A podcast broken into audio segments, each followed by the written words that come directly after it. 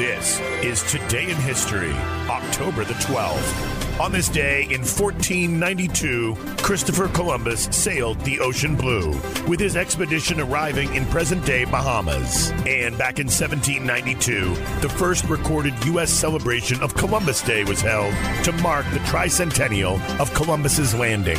On this day in 1933, bank robber John Dillinger escapes from jail in Allen County, Ohio, with the help of his gang, who killed the sheriff. John Dillinger walked in with a machine gun. Why, he came up to the car that I was working on, had a machine gun, asked me what was the fastest car in the garage, and I told him the V8. Whose car was that? Sheriff's county car. But Dillinger threaten you in any way with the machine yes, gun? he told me to get in the car. Who drove the car? Mr. Blunk.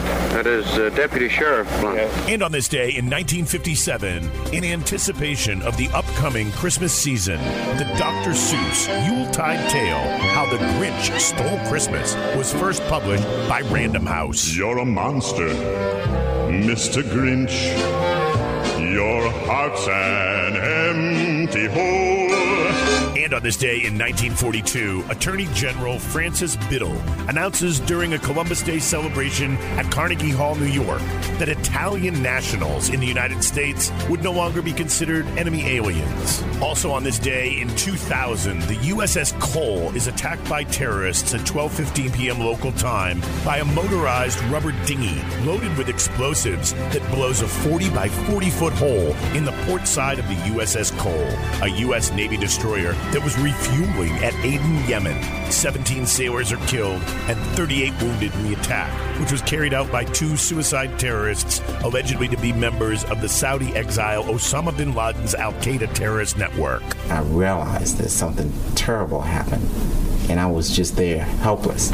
I couldn't fight the ship, I couldn't help my shipmates, I couldn't do anything. So at that point, I felt as though I had failed rather than, um, you know, being a survivor at the time never occurred. And on this day in 1997, John Denver dies in an aircraft accident.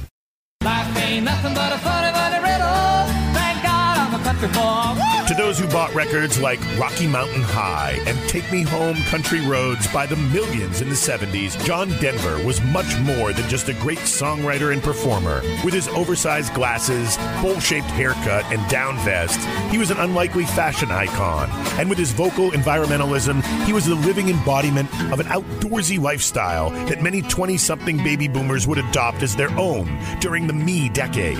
There was never a star quite like Denver, who died on this day in 1997 when his experimental amateur aircraft crashed into the Monterey Bay on the California coast. Born Henry Don Deutschendorf Jr. in 1943, not in the mountains of Colorado, but in Roswell, New Mexico, John Denver rose to fame as a recording artist in 1971 when Take Me Home Country Roads rose all the way to the top of the Billboard pop charts. In fact, Denver already had a share in a number one hit as the writer of Leaving on a Jet Plane, a chart topper for Peter, Paul, and Mary in 1969.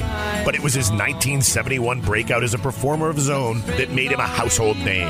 Over the course of the 70s, John Denver earned five more top 10 singles, including Sunshine on My Shoulders, Annie's Song, Thank God I'm a Country Boy, and I'm Sorry.